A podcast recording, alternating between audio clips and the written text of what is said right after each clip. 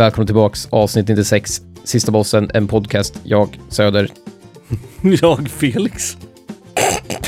Vad menar du? Nu menar kör vi. du jag också? Ja, jag förstår. Nej, men fan. Ja, visst. Kör på. Vi har 51 kvar alltså. Mm. På stresslistan. Stresslistan. Vad ska vi döpa det avsnittet till? Det förra hette Stressframkallande? Det Förra hette avslappnande. Stressande då? Ja, det roliga är, Stresspåslag? låter så här då. Om du, säg nu, ponera att du följer en podcast och så lyssnar du på den på väg till typ, du sitter på bussen eller någonting så här, på väg till jobbet. Mm. Så kommer nästa, nästa avsnitt i delen, så är det ett tvådels över timme långt avsnitt som heter stresspåslag.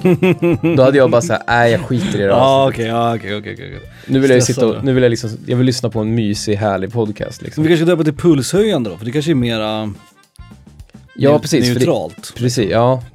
Det är möjligt. Återigen så har vi den här diskussionen helt i onödan, för att när ni lyssnar på det här så... Återigen har vi den mitt i avsnittet. Jag har det mitt i avsnittet och ni har redan, ni vet redan vad titeln är. Eftersom ni, ja. Mm. Eftersom vi skriver in titeln när vi lägger upp, lägger upp avsnittet. Skitsamma, din plats nummer fem. Jävla transparent. Kör. Härligt. Kör, kör, kör. Jag pratar om min bajs. Kör för fan, kör! Okej, nummer, Stressar dig lite. nummer, nummer fem, Mhm. på femte plats. Mm. Super Monkey Ball.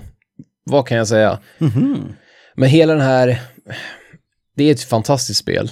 Men hela den här balansera en boll på kanter, det gör mig jävligt stressad. Mm.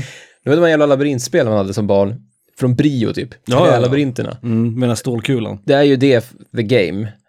Och utan, utan skyddsväggar liksom. Mm. Så det är bara ett stort, det, det är ju det närmaste man kan beskriva Monkey Ball. Det är liksom bara ett stort bräde med massa hål och så sitter man med två skruvar och ska försöka rulla Mm. bollen försiktigt mellan de här hålen. Ja, det är stress. Det är balans, där är mer balansgrejen liksom. Ja, jo. Och det är också spel där allt står på spel för att ramla bollen ner då har du, då har du failat banan. Ja.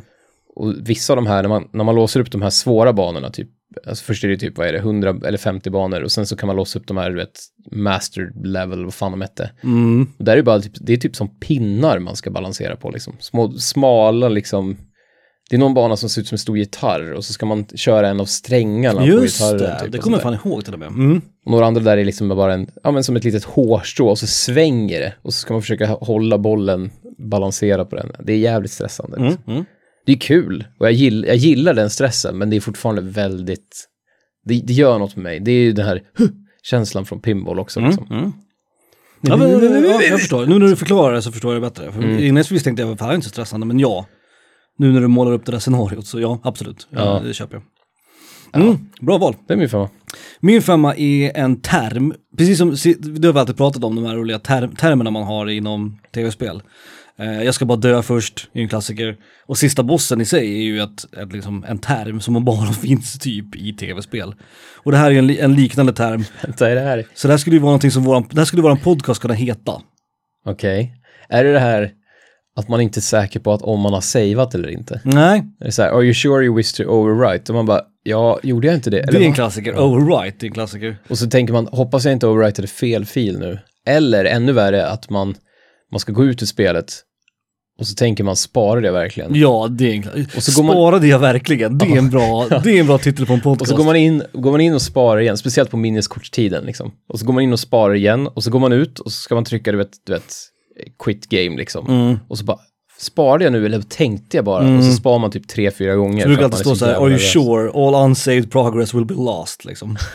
Eh, men sparade jag verkligen, det är en bra, den ska vi komma ihåg. För den ska vi fan kunna använda till någon form av boktitel eller något. Men det här är lite samma princip, det här är lite liv. Jag har så jävla lite liv. Ehm, lite liv är ju en klassisk liksom tv-spels-trope. Ofta ackompanjerat av en jobbig, eh, jobbigt ljud, ett pipljud Det är det ofta. värsta. Zelda är ju en klassiker. Metroid, ja. Otroligt irriterande. Eh, men överhuvudtaget i alla spel där man har en life bar eller en life count eller life amount så är det alltid stressande att vara på lite liv. Och en klassiker är ju att, att du vet, mätaren blir röd. Eh, du vet, i Resident Evil-spelen har vi en klassiker, du vet, jag vet EEG heter den så. Själva liksom, Det är EG, liksom, och så den röd, står det danger liksom. jag höll på att säga ekolodet. Ja. det är sk- det är skillnad på EKG och EEG va? Elektroenfensogram någonting, skitsamma.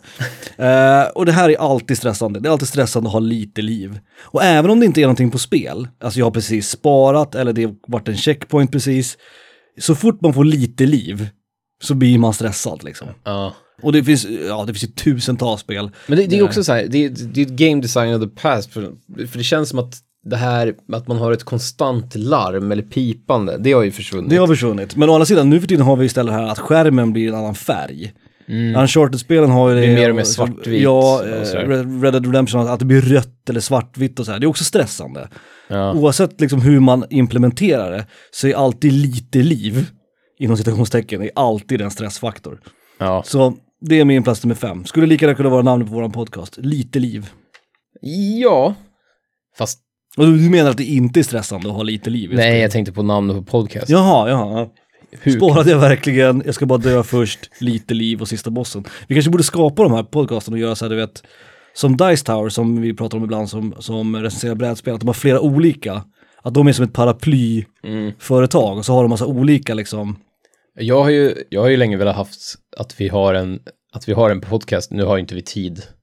Vi var ju tvungna att gå från varje vecka till varannan för att vi inte har tid, så det är helt omöjligt att ha en till podcast liksom. ja gud ja. Det har varit jävligt kul att ha en som bara kör musik också. Som en sån här radiokanal, att man Mm, bara, du vet, man säger något, man säger bara vilka låtar det är och sen kör man bara låtar som fan. Liksom.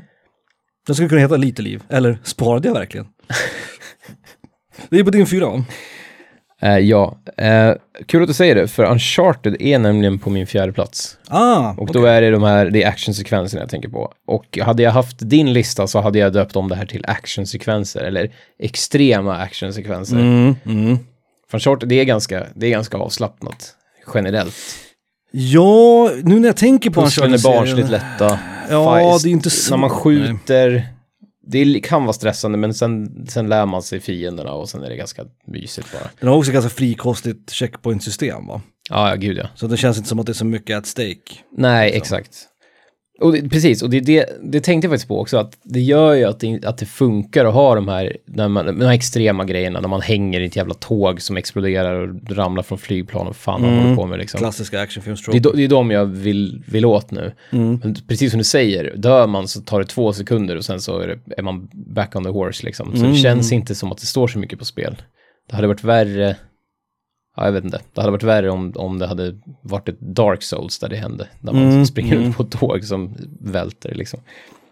Men det, det, det, som sagt, jag gillar ju Uncharted. Det är helt okej. Mm. Så därför hamnar det ändå så högt upp. För att det, det är Ja, positiv stress. Fjärde plats är ju som sagt väldigt högt. Men, det- men, Men det, det är sån eh, här berg och dalbana du snackade om Exakt. Resident Evil och allting. Att, att jag tycker att det, här, det är kul för att Uncharted har en härlig, det blir aldrig tråkigt. Det är bra tempo, bra pacing de Ja, spelen. precis. Och så fort det börjar bli lite så här, man, man gör något så här tråkigt, nu ska man förfölja en kille i en gränd, eller Mm. typ, ja, nu ska vi sno en tavla på ett museum i en tråkig flashback liksom.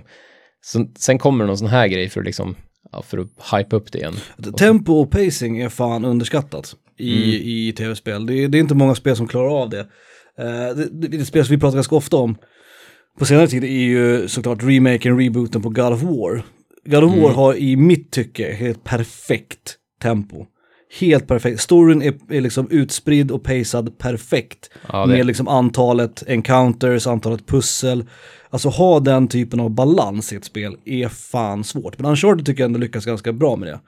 Um, nya Tomb Raider-spelen tycker jag också har det. Last of Us hade också ett bra sånt, ett bra liksom flyt, ett bra tempo. Ja. Jag, fan, ja, jag vet inte, God of War så är det ju på något sätt att där när man möter bossar, det finns ju, utan att spoila, det finns ju story-bossar som Mm. är mera som quicktime, Ja, eller det är inte quicktime events, men det är lite men så det är här en del, ja, skriptat liksom. skriptat, mycket skriptat. Och så finns det de här vanliga bossarna som är ett troll med en pinne typ, Mm. som man möter ganska ofta. Och de, de känns ändå ganska chill på något sätt, för det känns bara som att man möter en lite svårare fiende Det ibland. tar lite längre tid bara liksom. Ja, och det är inte så här att man, att man kommer ut i en stor glänta och så blir det en sparfil. Nej, Det, det är inte den här, du vet, nu blir det en jävla boss, liksom. inte, inte på samma sätt, nej. Det är inte så här, du vet, ja, men som JRPG-bossar, att man springer runt i en labyrint och sen i slutet kommer man in till ett stort runt rum. Det är inte den bosskänslan, utan Vilket det är mera... är extra ironiskt för att de gamla God of War-spelen var ju exakt det. Så att det, det är just det de har tagit bort. Ja, liksom. precis. Och jag förstår att folk är besvikna. Att, speciellt på scalen kanske. Att de vill ha haft större bossar Ja. i... Ja, men, Men det är svårt att vara besviken på God of War. Om, Ja, om, exakt. om man inte är dum i huvudet förstås. för då kan Klaga på en, liksom... Allt, allting Klaga på en leverfläck på supermodells röv liksom. Exakt. Jo. Det var det. Det var det. Eh, min fjärde plats, Uncharted.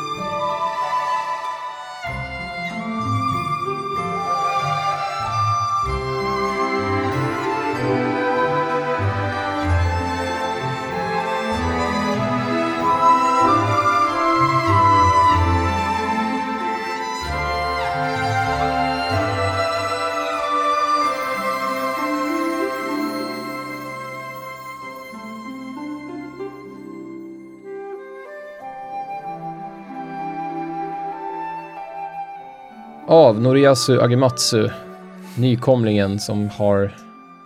Han kan, han. Det där var från... Han kan han. han kan han. Han är, typ, han är typ yngre än oss liksom. Mm. Från Final Fantasy Brave Exvius. Eh, låten heter Peaceful Village. Mm. Så jävla mysigt soundtrack. Ironiskt eh, låtval med tanke på listan liksom. Jo, men jag, jag, liksom. jag tänkte faktiskt på det, att jag har så lite lugna grejer på Mm, den här. mm. För att jag vill liksom... Mm, Då kör vi raka motsatsen nu då. dynamisk. På min fyra. Jag har tjatat om det här så jävla många gånger, men det är mer specifikt än vad jag brukar ta upp. Skitsamma. Vi, eh, vi snackar Doom va?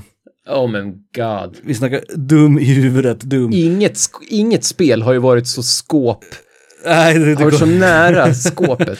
Både Doom och Doom Eternal är ju eh, för mig moderna klassiker. Eh, båda två har liksom ploppat in på min topp typ 30 spel genom alla tider. Älskar de hela spelen.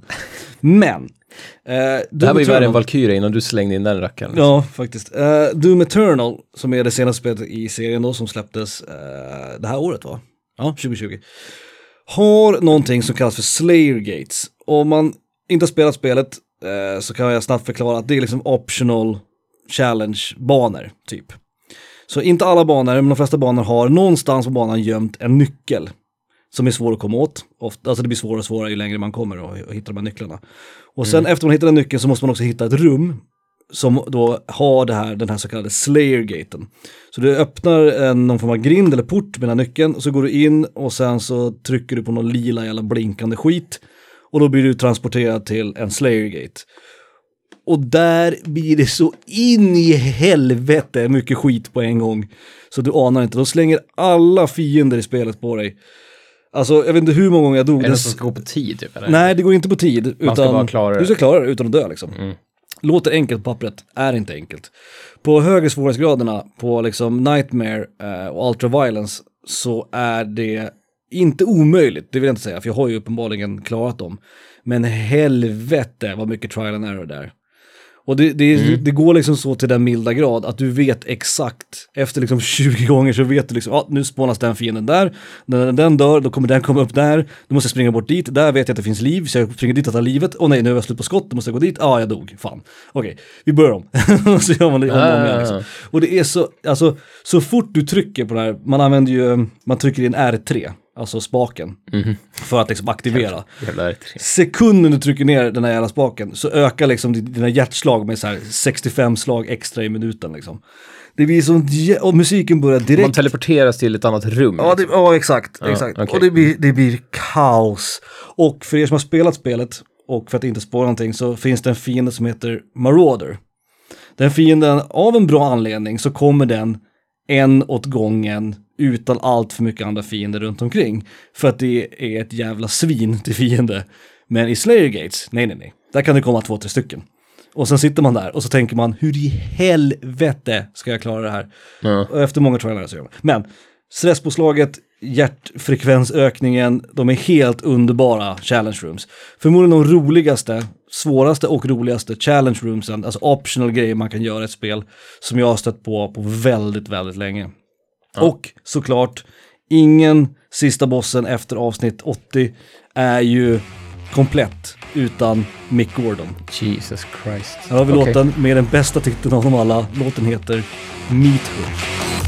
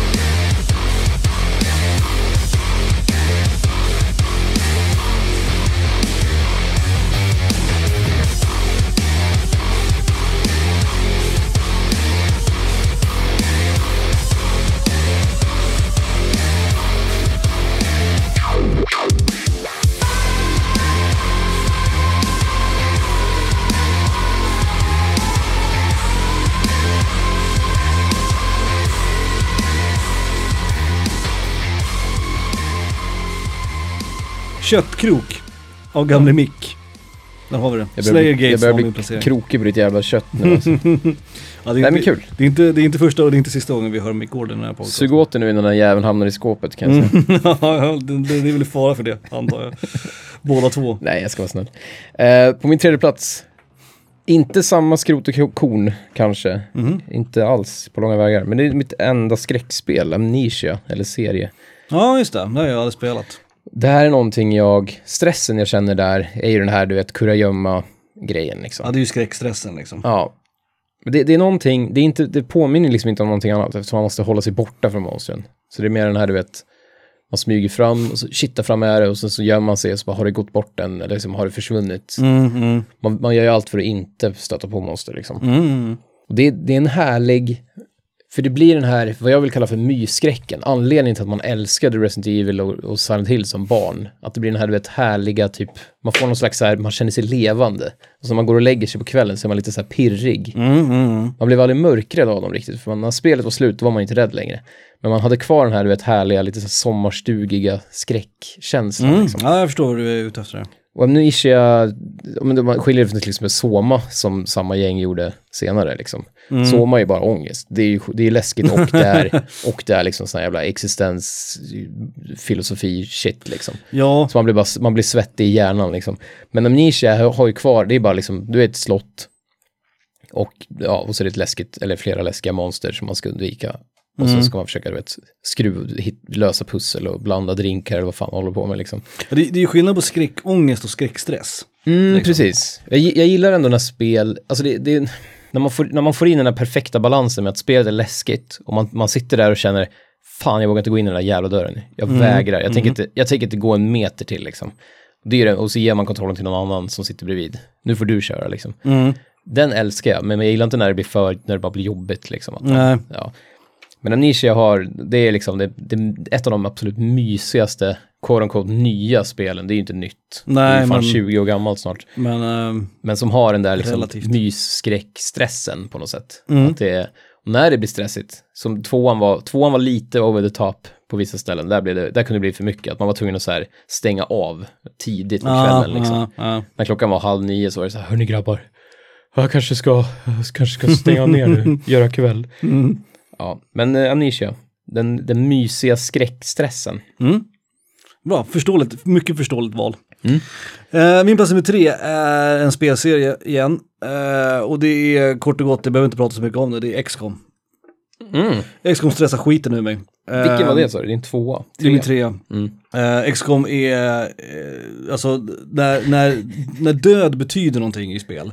Inte bara det är en ny checkpoint, du börjar omprova igen. Som i Slayer Gatesen till exempel i Doom Eternal. Här Har, är har ju- du aldrig loadat någonsin? Jag tror inte det. Säg att, säg att du, har, du kör med tre dina bästa gubbar och alla tre dör på en Ja, freak, det, det freak hänt accident grenade liksom. Det har aldrig hänt tror jag, men jag tror jag har haft typ skit, tre skitbra gubbar och så har en dött. Och så har haft ångest och varit, tyckt att det var skitjobbigt och stressande. Men jag ändå fortsatt tror jag. Så jag tror inte jag har loadat om, om det inte har varit så att det typ helt har gått åt helvete. Det kan jag nog ha gjort någon gång. Men inte på grund av, av den, liksom, om det händer. Jag är ju stolt, stolt loadare i XCOM. Ja, det är ju. Men jag, jag, jag låter dem dö ibland. Mm. Liksom, om det, ibland så känner jag så här, men det var fan mitt fel, jag skulle ha varit mer taktisk. Nu, för er som inte förstår, alltså när, när du, har, du har byggt en karaktär, en karaktär du lärt känna och när den dör, då är den död. Mm. Då försvinner den ur spelet. Ja, synd, nu får du ersätta honom med någon ny oprövad jävla rookie som du hatar. Som det är också det där typ. att de får mer experience, de blir bättre ju mer man kör med dem. Exakt. Så när man har bara typ tre gubbar som är bra och sen är resten liksom kadetter typ. Mm. Och så dör liksom två av de tre, så man har en bra gubbe i hela Mm. spelet. Och de andra måste man, då måste man köra 20 uppdrag med dem för att de ska bli lika bra. Och det är så jävla smart för att varje turn räknas i det här spelet. Så fort du ser en fiende komma nära en av dina gubbar så får du, du blir stressad. För du vet vad som kan hända. Ja, Du kan förlora den här karaktären för hela spelet liksom. Och det är så jävla smart, jag tycker det är konstigt, eller jag förstår varför spel inte gör så, för det är också otroligt frustrerande såklart. Men jag förstår inte varför man inte kan implementera det här på andra sätt. Att det verkligen har konsekvenser när Ja. någon dör i ett spel. För det ökar ju investeringen i spelet, men det ökar ju också stressen, intresset, fokus, allt det liksom. Och det gör XCOM-serien så jävla bra. det är få spel där, få liksom så här taktiska turbaserade där man ska ta, välja en gubbe och välja vart den ska gå. Där det tar så lång tid att välja vart en gubbe ska Precis. gå. För att man tänker så här, okej, ställer mig där nu, då är jag öppen åt de hållen. Och då kan de från norr bara skjuta mig i ryggen. Varje val du gör räknas liksom. Eh, så XCOM, enkel eh, plats nummer tre. Eh, det var det solklart att den skulle komma högt upp, jag visste inte hur högt den skulle komma, men den landade på, på tredje plats. i slutändan. Men det, det är en, jag håller med, och det är en härlig stress. Det, Alltså, är det, är, det, är det, det är ju. Det är ju frustrerande ibland, ja, men det är också en härlig det är en pirrande, härlig... känsla liksom. av att det faktiskt betyder någonting. Liksom. Så fort det blir, det blir alien-tur att köra liksom, när de ska flytta sina gubbar och skjuta och skit, då blir Mm. Så man kommer så, någon sitter man jävla- där och kniper liksom. Mask eller något stort skit och så vet man att ja, nu dör Rodriguez liksom, Ja, Rodriguez. som har varit med från, från liksom, första missionet. Ja, det var ju trist. Liksom. Ja, jag hade en sniper. Åh gud vad bra hon var. Ja, jag, hade, en, nej, med, jag hade en medic. Som jag tror hette Rodriguez. Den hette Carlos hette han. Som dog på typ näst sista uppdraget. Jag var så jävla upprörd. Hon var typ finsk tror jag. Mhm. Min- Min, Mexiko. Min bästa sniper. Hon blev, hon blev, där, där loadade det inte. Hon blev sönderskjuten. Mm. Alltså du vet, de har ju, de har ju typ så här, i slutet har de typ 6-8 liv liksom. De har ganska, de har Mm, bra armors och skit liksom. Hon blev verkligen bara, du vet, nerpepprad. Mm. så där du vet, som en gammal actionfilm när de står och du vet, skakar så här, Mm. i slow motion typ. Ja, nej det var, Ja, och då kände jag bara att nej, hon får, det var kul Min hette Carlos och han dog i en freak explosion som, eh, som jag inte hade räknat med. Och så dog han. Det var nästan som att ställa sig och gjorde honnör, du vet. ja, alltså. liksom. Och så när man ser, du vet, man ser filmen när de åker hem i rymdskeppet så sitter det bara typ tre där liksom. Fy fan. Carlos.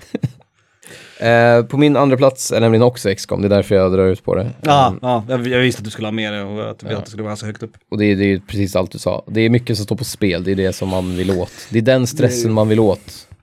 Tunga beslut och mycket som står på spel. Det är din två alltså? Ja, så den är ett snäpp högre. Ja, Ja, rimligt. och det är liksom vad som gör... Jag ska inte säga att det är stressen som gör XCOM.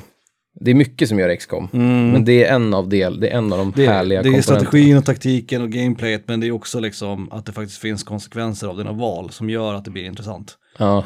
Skulle man ta bort det så skulle spelet fortfarande vara bra, men det skulle inte vara lika bra. Nej, och det är det som är så kul, för XCOM har så många små, härliga, bra grejer. Det är så, Mm. så mycket smarta grejer. Och det är ju svårighetsgraden och det här, eh, att allting är final, det är ju det som kittlar mest.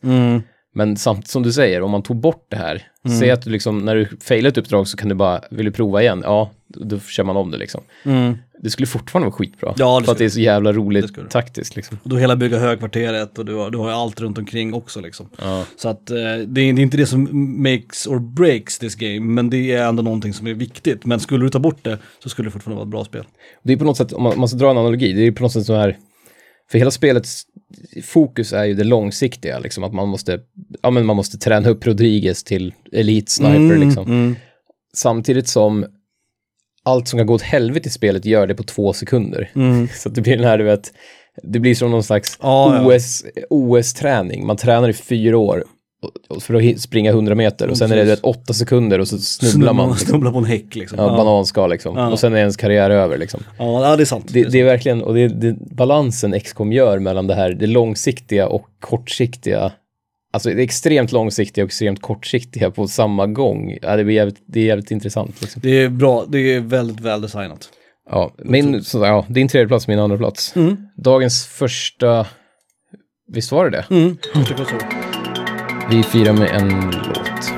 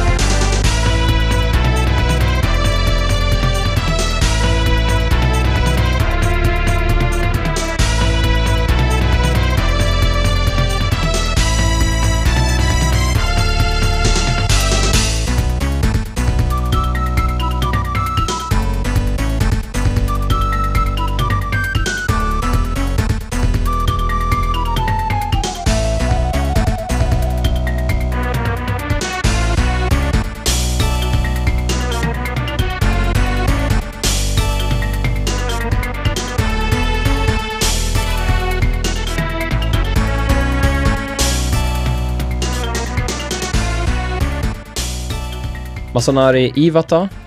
Masanari Iwata, tack. Låten heter Picture of the Ghost Ship från Castlevania Dracula X, eller Vampires Kiss, beroende på hur man vill. Och blanda inte in de här jävla Rondo Blood och Akumajo 9000. Ja, jävla röra. Jävla röra. Jävla kletigt det där. Bra jävla soundtrack är det i alla fall. Det gör du jävligt rätt i. Min eh, plats nummer två är en crossover.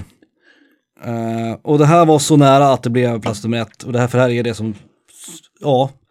Nej, min etta stressar mig mer, men det här är fan riktigt stressigt. Och det är, Är det overcooked? Nej, det här är stora kartor. Ah, okej. Open ja, stora Ja. kartor. Alltså en karta och så är det symboler för collectibles och du vet, det är utropstecken och det är sidequests och det är frågetecken och det är någon jävla symbol som du inte vet vad den betyder. Det här stressar mig så in i helvete och det är så jävla mycket spel som har det här. Bra spel som har det här. Eh, Horizon har ju så här, uh, otroligt mycket skit. Eh, Red Dead Redemption, definitivt. Otroligt mycket grejer att göra. Och det stressar mig to no end. För det är ju completionist-idioten i mig. Och du känner ju mig, du vet ju hur jag är. Jag är, liksom, jag är den personen som sätter alla, i alla mina 110 brädspel jag har så har alla kort en sleeve liksom. Ja. Jag sitter liksom i timmar och sätter in mina kort i plastfickor. Jag är ju någon jävla completionist-idiot. Och jag vet om det. Och ändå så blir jag stressad. Jag skulle ju bara kunna säga, äh, jag skiter i det, jag behöver inte göra alla sidequesten. Det händer ju inte. Jag skulle kunna göra det, men jag gör det inte. Så det stressar mig så in i helvete. Mm, mm. Eh, och ju större spelen är, desto värre blir det. Eh, för att i ett spel som typ Tomb Raider, nya Tomb Raider-spelen, där är det ändå liksom, det är, ö- alltså, det är Ja, överkomligt. Ja, det är det. Liksom. Och, och det har lite samma sak eh, som Bethesda har. Och jag tror, jag tror det är det jag... Att det randomiseras inte, utan om du går förbi en grotta Mm. i Skyrim eller någon skit, eller, eller Tomb Raider eller i eh, Fallout 4 liksom. Mm. Då är det ett litet uppdrag och när du har gjort den, då försvinner den. Eller Mm, den symbolen mm. gråas ut. Mm. Och den kommer inte komma upp igen. Och det kommer inte komma upp en random grotta någonstans. Man vill liksom ha en final, att man vet att ah, okej, men nu har jag klarat den, så nu kan jag skita och tänka på det. Mm. Och nu är det en mindre liksom. Man vill inte att det kommer upp bara sådana här typ random events. Liksom att "Åh, hjälp, här borta. Mm. Typ, utan man vill bara att det ska finnas så här vissa, du vet. Ja, det får gärna finnas små grottor, som i Tomb Raider, men då när man har klarat dem, då försvinner de liksom. Mm. Då, är det, då är det avklarat. För så, så är det ju inte i Red Dead Redemption. Där kan det ju vara så här, du vet, är man ute och rider i öknen så ser man någon jävel som ska råna en liksom. Ja, Och man är så här, "Ugh." Eller så är det någon som har blivit avkastad på sin häst. Kan du skjutsa mig in till stan liksom? Alltså, "Ugh." Och så måste man göra det och så du vet, tappar man fokus, man kommer inte ihåg var man var på väg någonstans. Och så kommer man tillbaka till staden med den här tanten som har brutit vristen. Ja, då är det någon jävla som har vet, rymt från fängelset. Jaha, måste man fånga honom? Så fångar man honom så visar det sig att ja, han har en brorsa, han har gömt sig i en jävla grotta där uppe. Så måste man åka dit. Alltså det, det är ju kul och jag förstår ju varför Ja. spel har det, men det är så otroligt stressigt för det Den känns som också- man aldrig kommer framåt. när en quest leder in till tre andra quest. Exakt, typ, eller så här, exakt. Ja. Eller man går in i nu, en nu, stad. åh, tack för att du räddade mig. De andra finns i de här, de andra kompisarna som också blev fångatagna finns på de här fyra ställena på kartan. Liksom. Mm. Då vill man ju inte, fan, de har ju redan gjort ett skittråkigt quest liksom. Eller, eller så kommer man till en stad och så är det någon som säger, kan du hjälpa mig att fånga in en person? Ja visst, så får man upp en lista liksom. De här sju ska du hitta liksom. Och man, nej! Du bara började vet jag, hopp, hittar den första gubben, andra, ja. Ja, Adam Adamsson. Ja. Otroligt stressande och det är ju såklart, det här är ju någonting som inte kommer försvinna. För det är ju också någonting som är kul med det. Och liksom samla collectibles och hitta saker och sådär. Och även spel som Doom gör ju det här. Din hårfin jävla runkbalans Men det är jävligt rätt, alltså. svårt. Open worlds överlag, Ja. det är svårt att begränsa sig liksom. Ehm, så att, men, men stora kartor, mycket collectibles, mycket sidequest. Jag döpte det till stora kartor. Jag tyckte det Ja, jo, men det är rimligt. Eh, det var ju typ min plats sex också. Witcher 3, a.k.a. stora kartor. Ja, exakt. Med mycket symboler på. Så för att avsluta mina, mina musikval så har jag faktiskt valt en lugn låt. För att liksom runda av stressavsnittet. Vad fint. Eh, och det här är introlåten till första Red Dead Redemption. Låten heter Born Unto Trouble och är gjord av Bill Elm och Woody Jackson.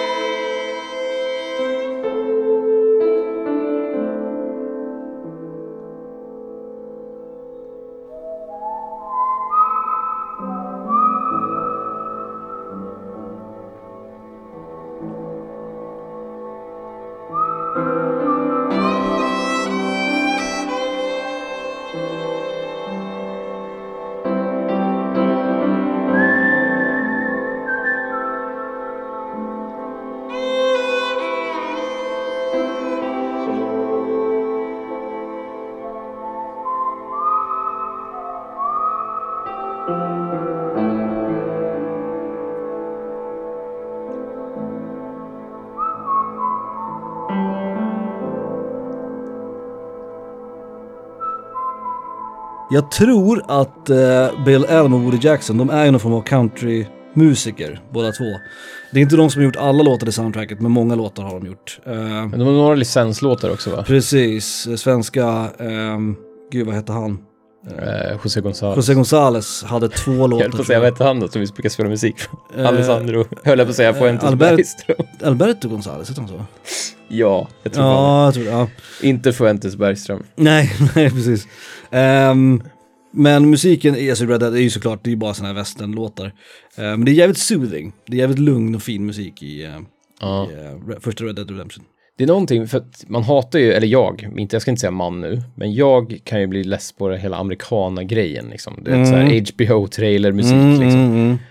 Men det är någonting, det är ändå någonting jävligt fint med sån här, du vet, slide-gitarr. Ja, Det finns ju någonting där. Och det som är bra, det som jag älskar med, med Red Dead, första Red Dead är också att efter en tredjedel av spelet så kommer man ju till Mexiko.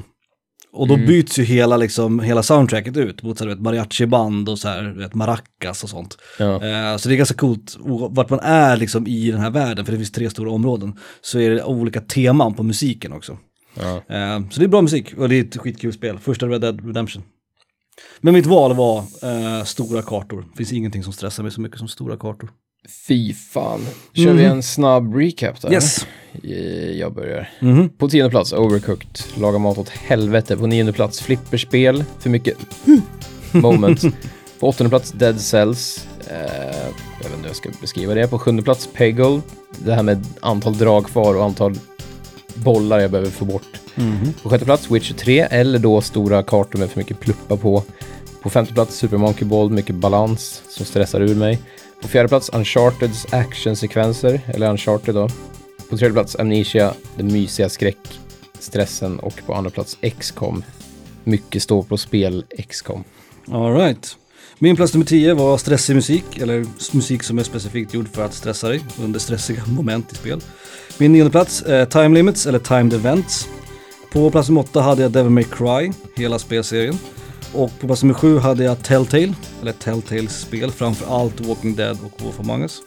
På min sjätte plats så var det bossar i Resident Evil. Har aldrig fungerat speciellt bra tyvärr.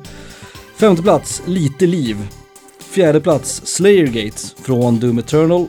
Och tredje och andra plats var båda två crossovers då. Vi hade XCOM på plats nummer tre och vi hade stora kartor med collectibles och sidequests på plats nummer två. Fan vad fint. Mm. Mm. Var du som etta nu då? Det var inte XCOM som etta. Och som sagt, jag har ju inte, nu har, jag- jag har inte det mest stressande på nummer ett, utan jag har det mysig, den bästa typen av stress, Mm. typ, kan man väl säga. Och då vill jag ha ett spel, eftersom jag hade spel på min lista så vill jag ha ett spel som personifierar, eller som Representerar. representerar, tack. Rocket League. Jaha. Stress, stressen jag är ute efter är, det är tid, Mm. tidstressen, den här Mm. lag, lagsportstressen. Mm. Den här, det står 1-1 i en fotbollsmatch och nu är det 30 sekunder kvar, stressen. Mm. När man kör Rocket League, den kan bli... Den, den är bara positiv. Mm.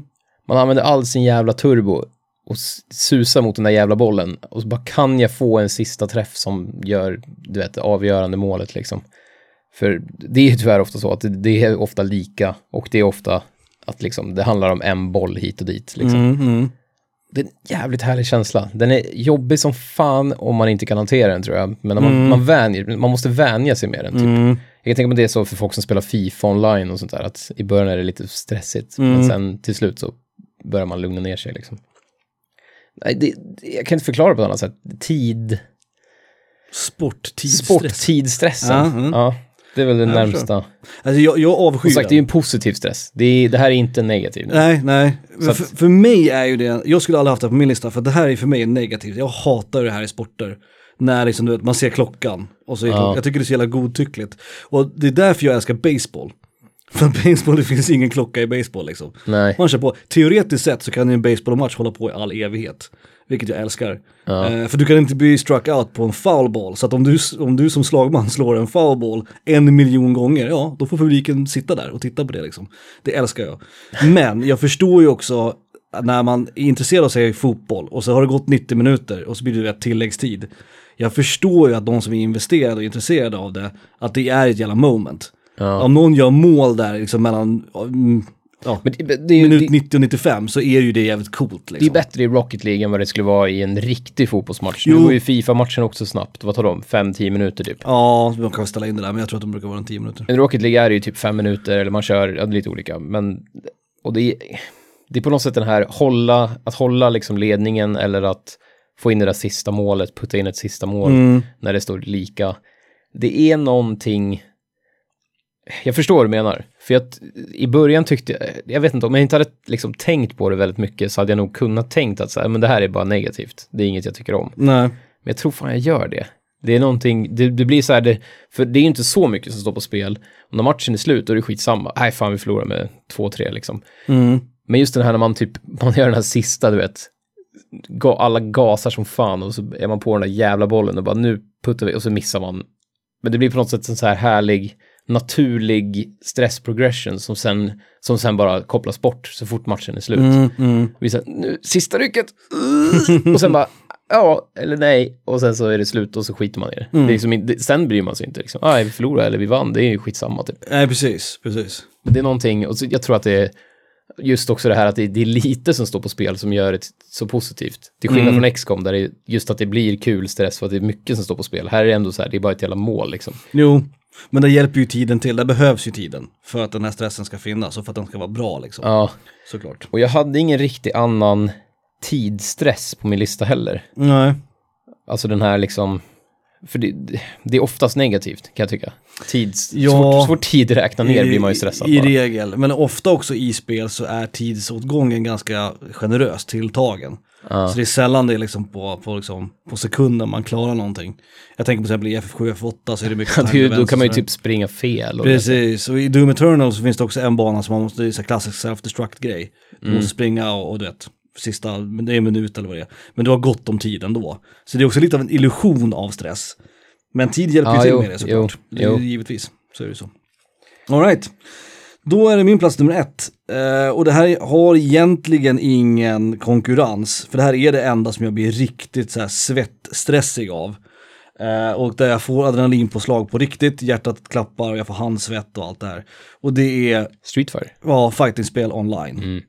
Ehm, alltså spela online är Ja, så... till och med jag hade funderat på att ha på min lista. Ja, det är så otroligt stressframkallande för att du kan vara hur bra som helst liksom på ett fightingspel och sen så möter du någon som antingen vet precis vad han gör eller har ingen aning om vad han gör. Och det, liksom, det börjar gå fel och du vet att du blir stressad och du vet du har också en timer här men du har också vet, en livmätare och allt det där. Det finns någonting liksom inneboende stressande med att spela liksom en mot en. Det är så jävla mycket på spel någonstans. Och visst man kan kalla det här för Mm. Jag kommer ihåg när liksom- du och jag, eller när vi har kört med kompisar, Mm. bara en sån match, när det är liksom du vet en millimeter kvar av livet eller man Mm. står lika eller någonting, alltså det är så, man har så jävla puls. Mm. Och man, man försöker ju spela cool och som att man inte bryr sig, men Mm. man, man, fan vad investerad man är. Man blir ju det. Eh, och det säger ju någonting om, det är därför jag ofta har, alltså jag älskar ju fightingspel, det är väl min absoluta favoritgenre. Men det är därför jag har så svårt att sätta fightingspel på våra listor. För att det känns som en annan sak. Fightingspel är nästan, det är inte ens tv-spel. Utan det Nej. finns tv-spel och sen finns det fightingspel. För jag spelar dem på annorlunda sätt. Jag spelar, det är enda spelen jag spelar online, det är de enda spelen som jag tränar på, det är de enda spelen som jag kan innan och utan liksom. Och det är spel som inte har någon story och så vidare och så vidare. Och just det här online-spelen, att möta en mot en liksom, det, det finns, det, det kan vara töntigt att kalla det för att det finns någon form av heder, men man vill ju vinna liksom. Mm, jo, jag, jag fattar. Eh, och ju, det finns ingen annan aspekt i mitt liv där jag känner att jag måste vinna. Jag är ingen tävlingsmänniska. Det har jag nästan aldrig varit. Jag var väl lite Nej. när jag var yngre. Men när vi spelar brädspel till exempel, visst man kan bli sur ibland. Men det är aldrig så att jag känner att jag måste vinna. Jag blir glad när jag vinner. Men det är inte ett måste liksom. Och i sporter och sånt där jag bryr jag mig inte heller liksom. Även om jag, jag följer ju till exempel baseball, som sagt, och har ett favoritlag. Men när de förlorar, jag blir inte så här, vet, jag blir inte arg. Nej. Jag blir så här, ja det var tråkigt. Men online-spel, alltså fighting-spel online, där blir jag blir arg, det är då jag slår i kuddar och skriker, det är då jag svettas, det är då jag får adrenalinpåslag. Och det är säkert inte bra för mig, såklart. Eh, och nu är det, det, är nog faktiskt det, enda, det är nog enda spelet jag kan komma på, för eh, man får ju högre puls av många spel. Mm. Eller någon bossfight eller något stressgrej liksom. Men det där är nog det enda spelet där man verkligen känner att Mm. nu är jag, nu slår mitt hjärta snabbt. Nu är jag, nu är jag handsvettig plötsligt Ja. liksom. Men det, ja, det behöver inte vara negativt, men det är ju någonting, alltså liksom. Och det finns ju någonting man, i själva... man blir fysiskt påverkad av spelet. Man blir verkligen stressad. och online Och till och med jag som inte, som inte har samma heder på spel som dig, Nej, känner det i varenda match. Att liksom, men, men för mig hjälper ju också online-aspekten till så jävla... För att när jag spelar liksom, vi spelade Street Fighter det är inte så att du häromdagen. bryr dig i training mode, Nej, eller så här, och, och när- kör single player. Vi spelade Street Fighter 2 häromdagen på din eh, NES, NES Classic. Då, då känner jag inte någonting alls. Och när jag spelar med David, Kristoffer och Niklas, när vi spelar liksom local så att säga, Mm. då är det inga problem heller. Men så fort det går online, det är en okänd människa, man vill, vet, man vill visa hur modig man är med sitt cap och sitt svärd liksom. Ja, exakt. Man vill visa hur bra man är. Och så spelar man dåligt så blir man arg och så spelar man sämre, ja du förstår. Ehm, och, hela tiden så tänker man så här, jag visste det där, varför gjorde jag inte så? Det är typ det jag säger mest när jag spelar online-spel. Ja, det är ju... Jag visste att de skulle göra det där. Ja, det, är, ju- men, det är som ett... ja det är otroligt Det, det är som ett, det är som, jag vet inte, din version av helvetet skulle ju vara att du hamnar, Rowan Atkinson är liksom, är djävulen nu liksom. Mm. Och så hamnar du i ett mode där du hela tiden har, du vet, du spelar en oändlig Street fighter match Mm. där en nybörjare har lyckats få in sån här turkombos. exakt, Och du har typ halva livet kvar och du vill visa att du egentligen är bättre Exakt. men du har, du har gått på några sådana dumsmällar liksom. Otroligt frustrerande. Ja. Eh, och stressframkallande. Så att det var egentligen ingen konkurrens. Även om stora kartor och XCOM är där uppe och nosar så är nog egentligen det här liksom är långt, långt över Mm. de andra placeringarna. Så det här är eh, fightingspel online. Nej, men jag får det ju som sagt när jag spelar mot dig eller alltså, nej som du säger, inte nu i Street Fighter 2, men då har man en annan, man går in i spelet på ett annat sätt att så här, "Hö, vi kör några matcher Och så blir det lite mer så här, jag kan inte den här gubben. Nej, det är klart man precis. kan gubbarna, det Jo. är Street Fighter 2. Men jag menar så här, men, och så, så jag känner det både med, när jag spelar med vänner, man spelar tecken eller, eller nya Street Fighter. Mm. Men online blir en helt annan. Ja, det är också, ja, ja. Det är också jävla, Och man blir så oförklarligt arg på folk också. Ja, ja. det är ju en sida av mig jag inte tycker om. Så jag, kanske inte borde spela faktiskt. Men nu var det ett tag sedan jag gjorde det faktiskt. Så att, eh, men det, det kommer att komma. Det går ju vågor det där. Det var våra stress, våran stresslista då. Mm. Jag, jag hade faktiskt en bubblare jag skulle vilja diskutera med dig. Mm. Diskutera, nämna. Mhm. Plants. Plants har en kul, för det var ju med på båda, jag tror det var med på båda våra avslappnad, eller min i alla fall. Kanske. Ja, jag tror Plants var stressande första gången jag spelade det. Men nu, nej. Nej, men så här då, när det går åt helvete i Plants, Ja, så finns det någonting, när, när zombierna börjar komma för nära, när man inser liksom att det här kommer inte funka, Mm. och äter den upp den där jävla melonkatapulten, mm, då är det bara solrosor bakom liksom. mm, Då blir det någon sån här, man kan ju alltid lösa det, men man blir ändå så här, du vet, man, det är som att man spelar ett lugnt spel och har glömt att det kan uppstå stressiga situationer. jo så är det Så ju. när de väl uppstår så känns det så här, vad fan, fan gör jag nu? Och så blir man liksom, du vet, man planterar en blomma fel eller du vet, Mm. ja, man vet inte riktigt, man hinner liksom inte ta de här besluten. Men när man har spelat Plants jävla mycket som du har gjort också. Så att jag, jag, jag tänker nog inte, inte nu för tiden i alla fall. Jag tror att första gången jag Ja, spelade. men nu är det ju högmodet, att man är så van att, man är så Ja. van att all, det aldrig kommer någon nära en för att man är så jävla bra på man det. är ju van vid det. Men det här är väl Ja, också någonting och så som gör man något finns. så här klantmisstag, att man bygger, du vet, potatisminan på fel rad. Men det händer ju, det händer ju. Men det går oftast att lösa ganska snabbt. Men jag tror att det här är också någonting som finns i, för det skulle kunna vara med på någon, på någon av våra listor, alltså Tower Defense-spel. De är ju liksom såklart, Mm. De är gjorda avslappnade för- tills det går åt helvete. Precis, Liksom. och de är ju Ja. gjorda för att bli stressiga när det blir för mycket liksom. Mm. Ehm, det är ju egentligen grunden i designen för sådana spel. Så Ja. att, nej, jag känner inte att jag blir så stressad av men jag tror att jag blev det första gången jag spelade Plants. För Nej, och det är ju sagt, det är jag skulle göra, 90% superavslappnande. Ja, och sen det- helt plötsligt så blir, händer någonting som man bara, nej vad nej vad för helvete Mm, liksom. mm. Och då kan det bli så här, uh. Och sen har jag ju problem med när, när zombiesarna sabbar symmetrin. Jag, jag bygger ju allting symmetriskt, det gör jag alltid. Och det ska man ju inte göra egentligen, man kan ju, ja, skitsamma. Jag brukar använda vitlökar, för ni som har spelat det, eh, för att skicka dem till en, en lane. Men, eh, vad jag skulle säga, jo, att när någon äter upp någonting, som, då måste jag bygga någonting där. Och det är inte alltid optimalt. Liksom. Jag är i en lane där du egentligen bara hade typ solrosor liksom. Precis, ja, Ja. just det, ja, så var solrosor på, ja precis. Alltså där det var vitlökar liksom. Ja, ja, ja, ja. Ja, nej. Ja, exakt, exakt. Ja, så att du måste liksom sabba, du Jag måste bygga en, ja, jag fattar vad du menar. All right, stressigt. Stressigt, det var inte så stressigt, det var ett ganska skönt avsnitt. Det var faktiskt Men, bra avsnitt, om jag får säga det själv. Ja, det är möjligt. Jag trodde det skulle vara mer crossovers, men XCOM visste jag. Eh, att vi båda skulle ha. Mm. Jag trodde Overcooked skulle vara, som sagt, det var Ja. det första jag tänkte på. Och jag tänkte, det finns ingen som inte blir stressad av Overcooked. Nej, hade jag kommit på Overcooked så hade jag nog haft med det på listan, det tror jag. Men vi har inte spelat mycket, jag spelar några timmar. Exakt, jag har inte spelat så mycket så jag kan liksom inte riktigt säga. Men jag, det är ju ett stressigt spel i sin, i sin core design liksom. Mm. Eh, som vanligt, vi har ingenting emot er. Eh, och som vanligt så är det ett nytt avsnitt om två tisdagar. Vårt avsnitt 100 börjar ju närma sig. Eh, och Mm, mer info om det kommer ju längre fram. Men nu är det faktiskt bara 97, 98, 99. Det är tre avsnitt kvar innan det är dags för någon form av jubileum här på sista Bossen-kontoret. Det kan också bli ett kort sommaruppehåll Mm. i, eh, Just i mitten till slutet av september. Just det. För då ska jag bort i två veckor. Det är möjligt att vi kan pumpa ut avsnitt, göra Precis. klart avsnitt innan och att du lägger upp dem. Vi har inte gjort någon schema eller plan för det än, men det Nej. kan, vi, det kan ni det beror lite på hur stressigt det blir där. Precis. Vi kommer info, jag, jag brukar skriva, eller någon av oss brukar skriva på, på Facebook-sidan om det blir liksom förseningar och sådär. Eh, så det är bara att hålla utkik där. Och där kan ni också skriva till oss om ni har frågor eller idéer eller listförslag. Vi har också en mailadress, den finns på vår hemsida, eh, som vanligt. Kan till och med skriva på jävla Instagram. Fråga Ja, där. precis. Vi har Instagram, Sista Bossen Podcast heter vi på Instagram. Mm. Så eh, gå in där och följ oss om ni vill det. Eh, men i, annars har vi ingenting emot er.